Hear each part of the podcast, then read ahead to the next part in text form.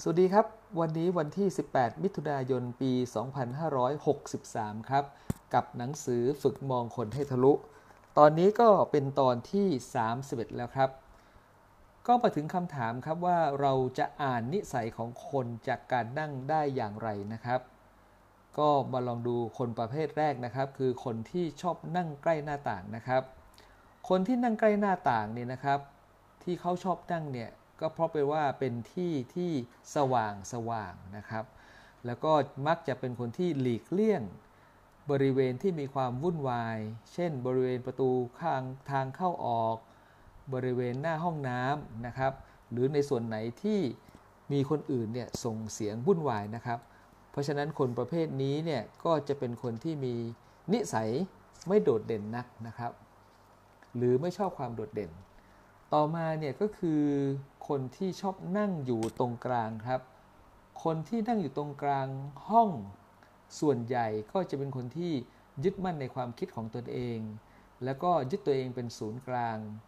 นะครับ คนประเภทนี้เนี่ยจัดได้ว่าเป็นคนที่ต้องการแสดงความเป็นตัวเองสูงมากครับ ต่อมาเนี่ยก็คือคนประเภทที่ 3 ครับ ชอบนั่งอยู่ตรงมุมครับ คนที่ชอบนั่งอยู่ตรงมุมส่วนใหญ่แล้วเนี่ยก็จะชื่นชอบการมีชีวิตที่มั่นคง เพราะฉะนั้นการที่นั่งแบบนี้เนี่ยก็จะทำให้เขาเองเนี่ยมองเห็นบรรยากาศทั้งหมดภายในร้านได้อย่างรวดเร็ว ก็ทำให้ตัวเองเนี่ยรู้สึกว่ามีความปลอดภัยนะครับ ต่อมาเนี่ยก็คือคนประเภทที่ 4 ครับ คนที่ชอบนั่งอยู่ใกล้ประตูทางเข้าออก ซึ่งคนประเภทนี้แสดงเห็นว่าจะเป็นคนใจร้อนนะครับเเขาเองเนี่ยก็ไม่ค่อยจะสนใจต่อผู้คนและสิ่งรอบข้างมากนัก เป็นคนที่จริงใจในการใช้ชีวิต และก็เป็นคนที่ไม่ค่อยจะมีเวลาว่างนะครับ ก็ชอบไปไหนมาไหนโดยตลอด แล้วก็มีความสุขกับการดูแลและบริการคนอื่น ต่อมาคนที่ชอบนั่งหันหน้าเข้ากำแพงครับ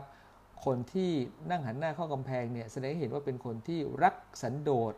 เป็นอย่างยิ่ง แล้วก็เป็นค่อนข้างจะเป็นคนที่หยิ่งสักนิดหนึ่งนะครับ ดังนั้นเนี่ยนะครับเขาเองเนี่ยก็จะเป็นคนที่มีโลกส่วนตัวของตนเองนะครับ แล้วก็มักจะไม่ค่อยสนใจโลกภายนอกครับคำถามสุดท้ายครับ คนที่ชอบนั่งหันหลังชนกำแพงครับ ก็จะเป็นสิ่งที่เราจะพบเห็นได้ทั่วไปนะครับ ก็คือ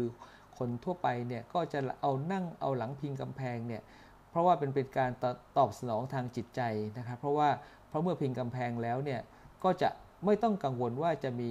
คนมารอบทำร้ายนะครับ เพราะฉะนั้นนี่ก็คือลักษณะการนั่งนะของคนในหลายรูปแบบนะครับว่าการนั่งแบบนั้นก็แสดงว่าเขาเองเนี่ยเป็นคนนิสัยอย่างไรครับสำหรับวันนี้เพียงเท่านี้นะครับ พบกันใหม่ครั้งหน้าครับ สวัสดีครับ